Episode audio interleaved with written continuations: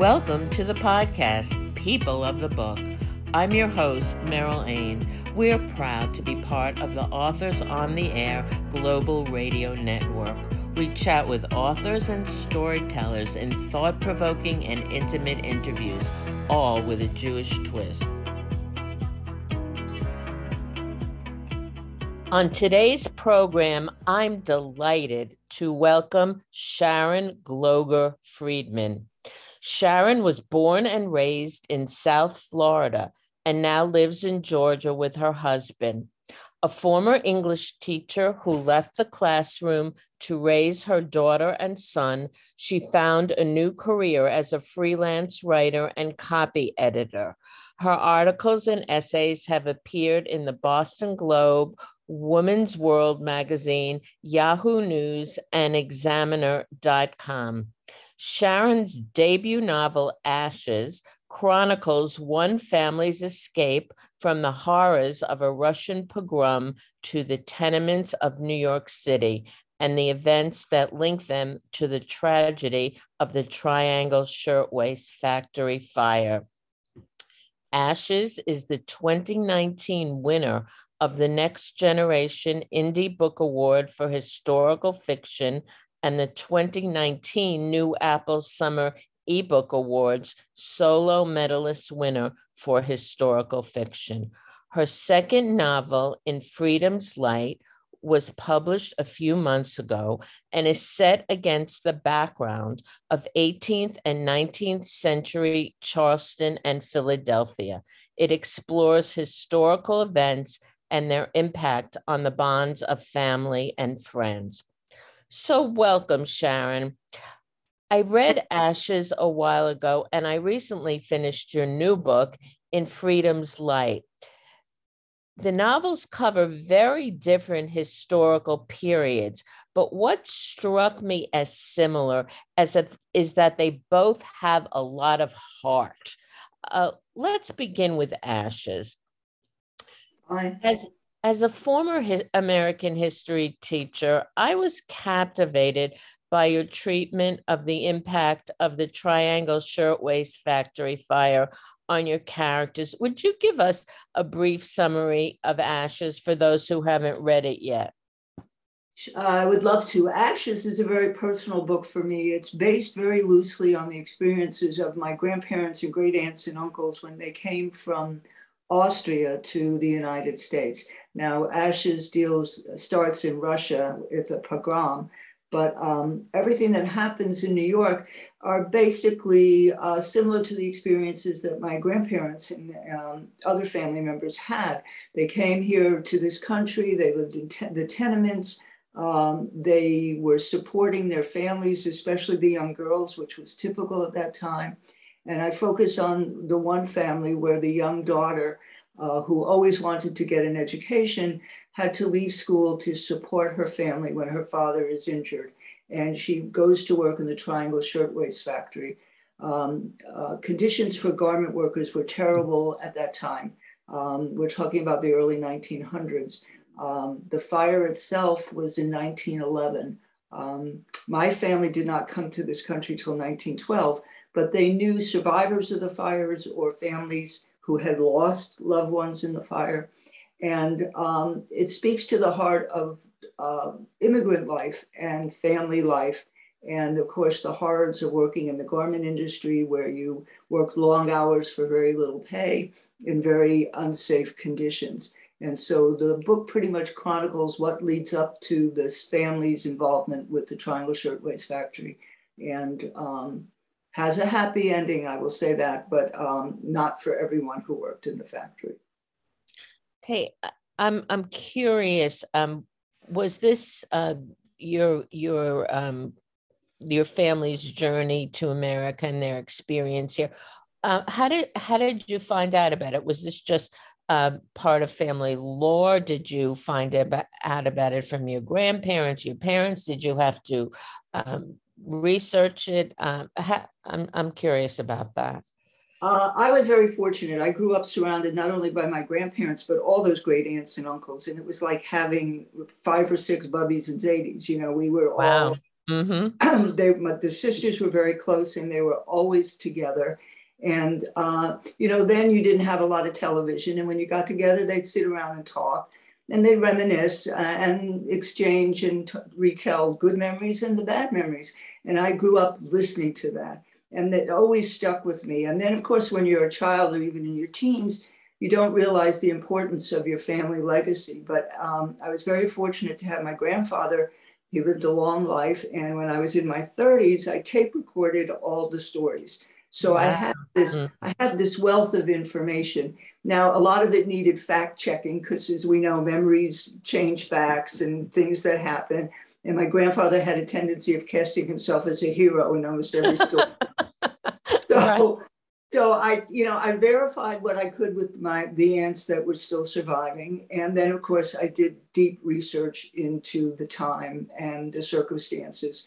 Um, there were first person accounts that were very helpful um, that I found, you know, through research in, that added to the stories that my family told me. So it was all, it was all based on this very rich lore.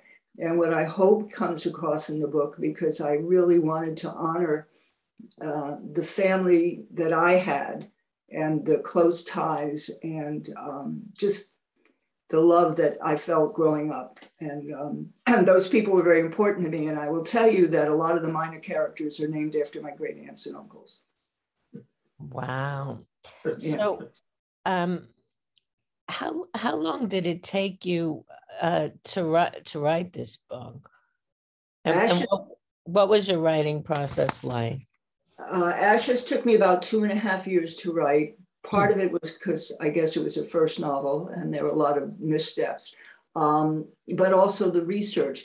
And I, I find that when you write historical fiction, you need to be accurate. And I, I got very um, almost obsessed about making sure as I was writing, I was getting the facts right. Because if I if I got something wrong in chapter three and I carried it all the way through the book, then I had a lot to go back on. So I think that's probably what contributed to taking so long. Uh, I was very meticulous as I wrote to fact check. Now that meant oh, it took longer, but it also meant in terms of um, the authenticity, my first draft was pretty clean. So yeah, I think that's very important. Uh, when you're writing historical fiction. Uh, were there any um, particular sources that that were uh, especially helpful to you? Yeah, I cited one book. I can't remember the name of it. Uh, hold on. Uh, it was uh, The Triangle Factory, The Triangle Fire by uh, Joanne Arsinger. And then the other thing that was very helpful was I was able to find these first person accounts on the internet. Um, and um, that was very helpful to me because um, it painted a picture. It wasn't just the fact, it was the emotion and the feelings of being in either having been in the fire or losing family members to the fire. So that was um, that was very helpful. Well, you you you really you really nailed it, and um, as as a former, as I said, as as a former history teacher, I would have loved to to have this book um, for my students, which leads me to my next question. Um, who do, who do you think should read Ashes? Um, interesting because some uh, I have had comments where people thought it would make a great YA book, you know, a young adult book. I, I wrote it for adults, but I could see as it would be helpful in the classroom. Um, the um, my granddaughter at one point had in her history class they had touched on it. But it's not i don't know that it's generally taught you know a great deal in american history anymore. Oh okay. Well that's a good point. I, I, it, it should I be. It should be. I, I really don't know. I don't know at what you know where what it was. I know when i was going through school in the dark ages when we wrote on caves um, that it wasn't being taught Okay. Um, so let, let's move on to your second novel now, in in Freedom's Light. Would you tell us a little bit about that of that storyline?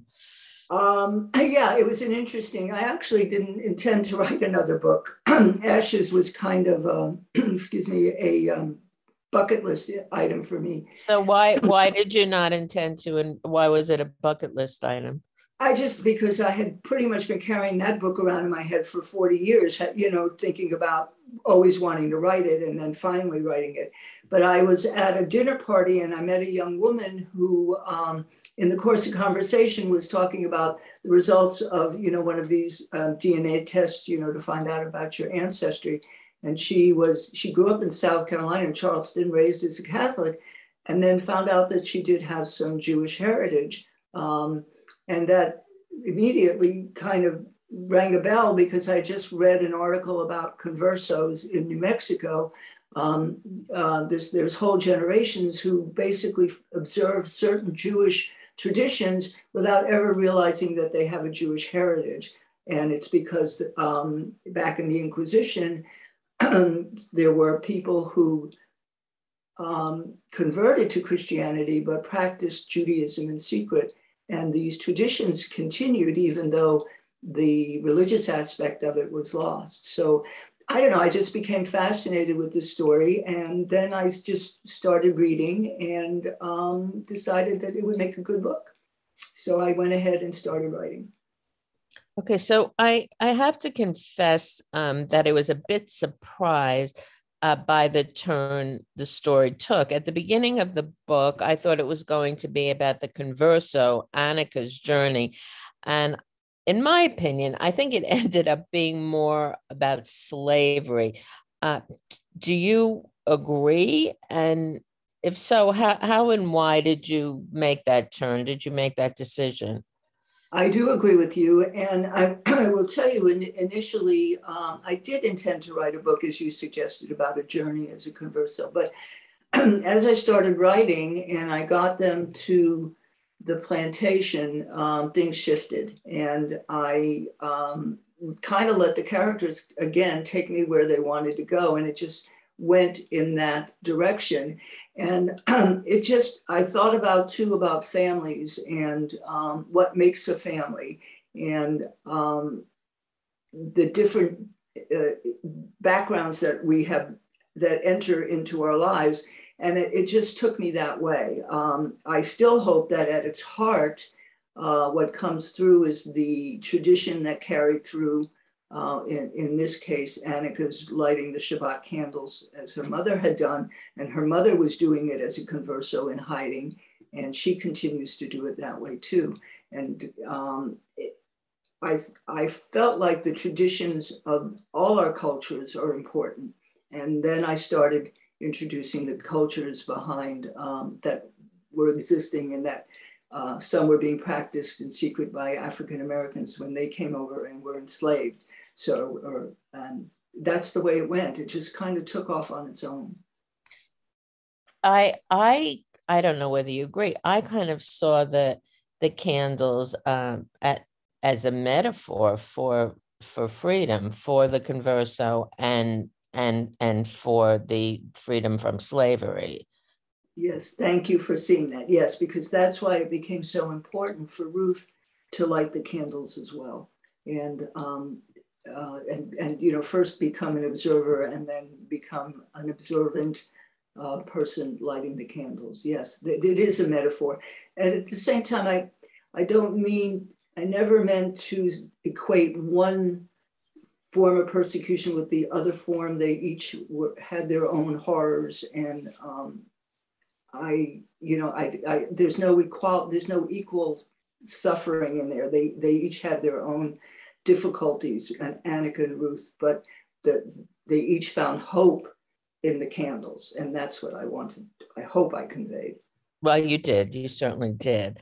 Um, so I'm really interested in your research. Uh, you know, as a f- historical fiction writer myself, I I love the research. I think I sometimes love the research more than the writing. So I, would like to hear about your research for both books. Um, for this book, we we discussed the previous book already. Essentially, you were researching not only Annika's backstory of persecution and coming to America, but as we said, also the United States in the pre Civil War era and the institution of slavery.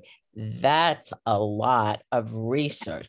How did you go about it? And uh, I'm curious, did you research first, or did you did you research it as you wrote it? Uh, I am with you in on liking research, and that's part of the reason I think it takes again so long because I, I do these deep dives. The way I started once I had the idea for the book was I did a very broad research on broad topics that I could see would come into play.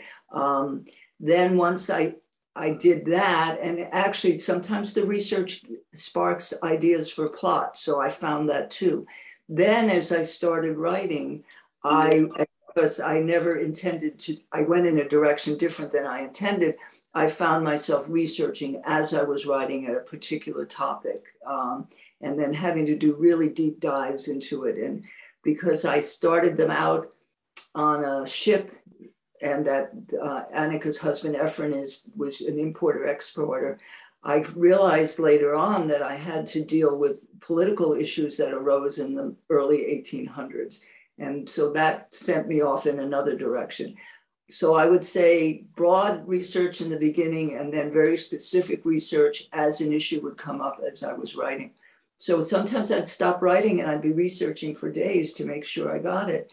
Because of the pandemic, uh, I was at, I, we went to Charleston pre pandemic, but then mm-hmm. right away the pandemic hit and I never went back. So I was relying a lot on um, on the internet. I, I would make phone calls and talk to people, but each step of the way, especially on the internet, if I found the answer to my question one place, I made sure I found the same answer in other places to make sure I was being, I was getting accurate information. So it was a, it, that contributed to the amount of time it took to write the book.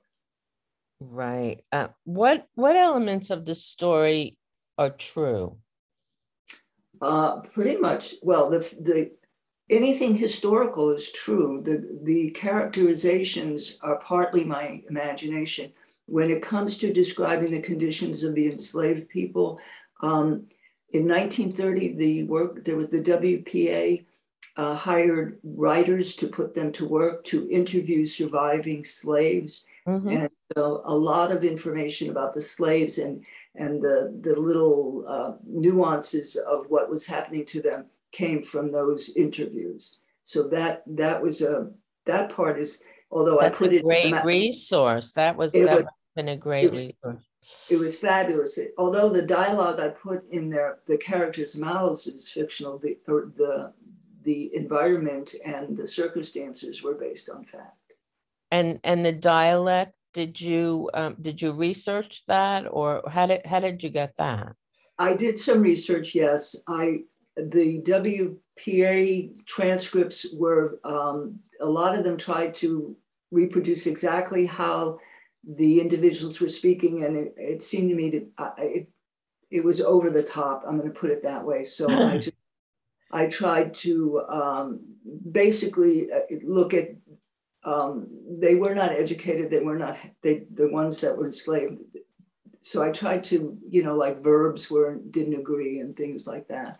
Um, so, but I still hope that I gave their speech dignity. I did not want to demean them. Well, no, that that was very clear. That was very clear. Uh, so, Sharon, you had a couple of careers before you uh, wrote your first novel. Uh, you mentioned that you thought it was going to be a, a bucket list item, but but what prompted you um, to become an author? You said that you wanted to tell uh, the story of your family, and that was with you for forty years. But now you've published a second book, so you're you're an author now. So, yeah. what prompted you to keep going? Uh, well, I always wanted to write, and I, um, you know, I, I was I went to college. I started college in 1963, and at that time, women pretty much either taught school or became a nurse. And right. uh, even though I wanted to write, I I knew that I'd have to get out and be able to support myself. So I, I and I loved English, and I I loved my career, my short career as an English teacher. Um, but writing was always foremost in my my my future, my hopes. Um, when my kids started school, I started freelance writing and um, sold enough, you know, to keep my ego soothed, but never made enough money to keep the dogs and kibbles and bits. But it was uh, it was a it was a kind of a starting point for me, and I continued freelancing for quite a while. Um, I did go into um, I, w- I went to work for a um, nonprofit organization um, at one point and entered the world of direct marketing. I was doing um, brochures and newsletters and let you know uh, those kinds of things. Uh, and that just set me on a career in direct marketing, which I followed for about 35 years. And um, after I left the, the nonprofit organization was at that time called National Head Injury Foundation. After I left them, I went to work for a seminar company as a copywriter and editor, and I retired as director of marketing for the seminar division.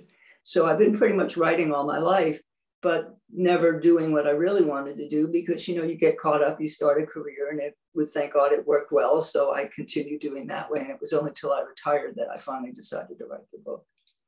Well, that's interesting. You mentioned the word marketing, and I think every author knows that once you write the book and get it published, your work is not done. Uh, you have to uh, market it or promote it or or sell it. I'm curious how uh, your your marketing uh, background um, has helped you in this so, with your books, or hasn't it? it well, it, you know what? When I retired, I uh, social media was just starting, and I left in part because I, I saw myself as not as aging out. You know, I wasn't very adept at um, social media at the time. So, although some of the theories behind marketing were still with me, uh, I found myself in a whole new environment with social media. So it took a while, and um, it's been a, a great uh, way for me to, you know, introduce the book. Uh, I, I love being on Facebook. I've loved making friends with readers. And I've been so impressed with the support and generosity of other authors. I can't Absolutely. tell mm-hmm. you. know, as a newbie, they they helped me, they guided me, they supported me, and I mean, I, I would I would we would be here for two hours if I named all the names of the wonderful people that helped when I started out. And so, uh, but now that the book is written, and I'm sure you know this, it's a full time job getting the yeah. word out, marketing, and you know, reaching the right people or reaching people in general and getting them to read the book. Yeah, yeah, yeah especially uh, you know during a pandemic. Yeah, that yeah that I was um, that really put uh, the brakes on you know the book signings and book clubs and um, things of those natures. So yeah, it was primarily Facebook and social media, and mostly Facebook, that helped me out. And now things are opening up a little bit, and I'm I'm happy to say that um, the opportunities for for the signings and meeting readers are opening up again. And that's right. that's the best part about writing a book is getting to talk to the readers. Oh my God, you know, to to listen to them and to hear people what they get from your books. I mean, it's it's gold. I'm, I'm, sure you feel the same way. I do, but I also feel that I have met so many people through social media, and I I feel like you, you know, I haven't met you in person, but I know you. And I feel that way with, you know, other authors and so many readers who've reached out to me. And and I have to remind myself that I've never met most of these people in real time. I know, but don't they feel like friends? I mean, they absolutely do. Absolutely. Yeah, no, and it's it's really it's it's like it's the payoff for all the hard work is the way i feel you know to get just yeah. to, to the camaraderie in the community is just it, readers and, and writers are, are fabulous. it's really it's really a wonderful thing and and and and that other authors are so generous it is mm-hmm. it is very very heartwarming so i mentioned um at the beginning uh, that both of your books have a lot of heart in them. And I have to say that really uh, a defining characteristic. There, there's a lot of warmth uh, in both of them. There, uh, fam, the feeling of family is paramount. You know, you get into the emotions um, of of your characters. Uh, so what on what did you draw to accomplish this? Uh, it's an interesting question. I guess I, I, I would have to say my own experiences growing up. I mean, I was very fortunate. My family, my extended family, my parents, may they rest in peace, were fabulous. They were just great, loving family. I have a terrific brother um, and everything. And now my husband and my children, family is at the is I'm gonna use your word heart is at the heart of everything for me. And whether I do it can I don't maybe I don't even do it with intent, but I, I guess it does come out. I do write character driven books and um, I guess it's that. I mean, I just feel very fortunate to have had the life I've had, I guess, and it it comes out. it it definitely it definitely comes through. Um, so uh, I'm wondering uh, what was the influence of your Jewish heritage on your writing?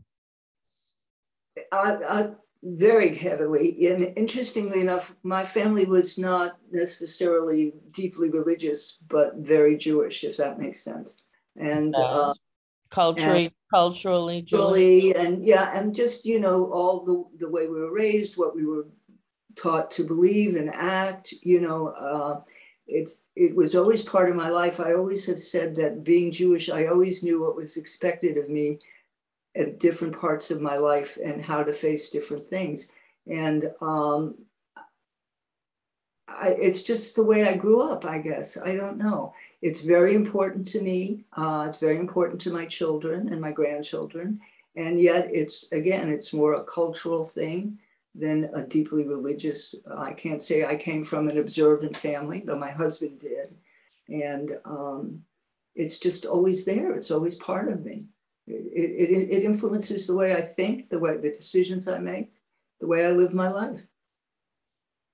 Okay. And why did you uh, choose histor- well, historical fiction to tell both these stories? I mean, I I'm thinking there, there wouldn't have probably been another way to tell it. Um, you could have, well, you didn't have to fictionalize it. You could have um, done it as a memoir or as a nonfiction book. Uh, so wh- why did you choose historical fiction? Uh, first of all, it's my favorite genre. I read I read more historical fiction than I read anything else. Although I do read other genres, and I don't I don't know. It just seemed to me to be the way to tell the story. I liked wrapping the story around historical events. I, I like learning as I read. I, I, like to be informed as well as entertained. And historical fiction just it came natural to me as the way to go. Um, and uh, I'm contemplating another book, though I'm not committed to it, but it will also be historical fiction. Okay, that was my next question. What what's next? Can you give us a little a little uh, peek? A little, yeah. Uh, I I just there was a storm in 1888 that went across the country, and I know that um, that a lot has been written about the way it affected the Midwest, but it also affected the East Coast. And um, when it hit New York City, it pretty much brought it to a standstill for four or five days. Huge amounts of snow and wind and everything. And I, I don't know, it I'm just researching it again. I haven't committed to it. I don't know if that's what I'm going to do or not, but uh, that's what I'm looking into. The, the blizzard of 1888. Yes, yes. That, that's interesting because my yeah. husband and I got married in February. uh, and in 1972 and there was it snowed that weekend and i remember um, on the TV, the the weather man started comparing it to the blizzard of 1888, and that made me crazy. It it did not it did not materialize that way. We were able to go ahead with the wedding. A few people couldn't show up, but I I mean the blizzard of 1888 that that was really that was that was a big one. yeah, it, it was. And so it was a horror, and and uh, what's interesting to me is how the different classes of society were able to deal with that particular storm. And obviously, the poor people suffered more than the wealthy people, kind of thing. So there's grist for the mill there. It's interesting. yeah. So you're just at the beginning of that, or are you? No, just at the very beginning, and uh, and actually not even doing a whole lot because I'm spending most of my time now trying to get the word out about in freedom's light. So uh, it's been a little hit or miss, and I do need a break. This one took three years to write. The other one took two and a half years to write, and um, this one was uh, in freedom's light was a much more difficult book to write in terms of the topic and the things that were going on in there. So I kind of needed to decompress for a while, and so I'm ready now to start looking for something else. Okay, so uh, what's been the reaction from uh, family and readers uh, to your book? Well, my family all love it. Okay, but they have to. They're my family. Um, uh, so far, so good. I, I've been getting really nice feedback, and it's very gratifying because I was worried about some of the topics in the book, and um, they're not hard. You know, they're hard to read about, and um, people have uh, seem to understand, you know, their their remarks are, oh, I didn't, I never knew this happened, or you know, that kind of thing. So they're getting the historic thing as well as telling me how much they like the characters. Again, very gratifying, very gratifying. Uh, so uh, is uh, I think we're coming to the close of our time now. Is there anything else you would like to share with us, Sharon? No, just I want to thank you very much for this opportunity. It's been wonderful. I, I really enjoyed chatting with you. Thank you. And and where can people find you? Uh, you they can find me on my website at sharonglogerfriedman.com. And I'm, I am on Facebook. If they would like to follow or like, it would be great. And um, yeah, I'm, I'm always available on, on uh, through my website too. They can contact me and I love to talk and chat with readers. So I'm happy to answer. Okay, well, thank you so much for joining us today, Sharon Gloger Friedman. Her latest book is In Freedom's Light, and her previous book is Ashes. I also want to thank our executive producer, Pam Stack. People of the Book is a copyrighted presentation of the Authors on the Air Global Radio Network. Please visit us and like our Facebook page, People of the Book. I'm your host, Meryl Ain. For more information about my books and writing, visit me at merylain.com. Until next time, please join us on Facebook at Jews Love to Read and read a good book.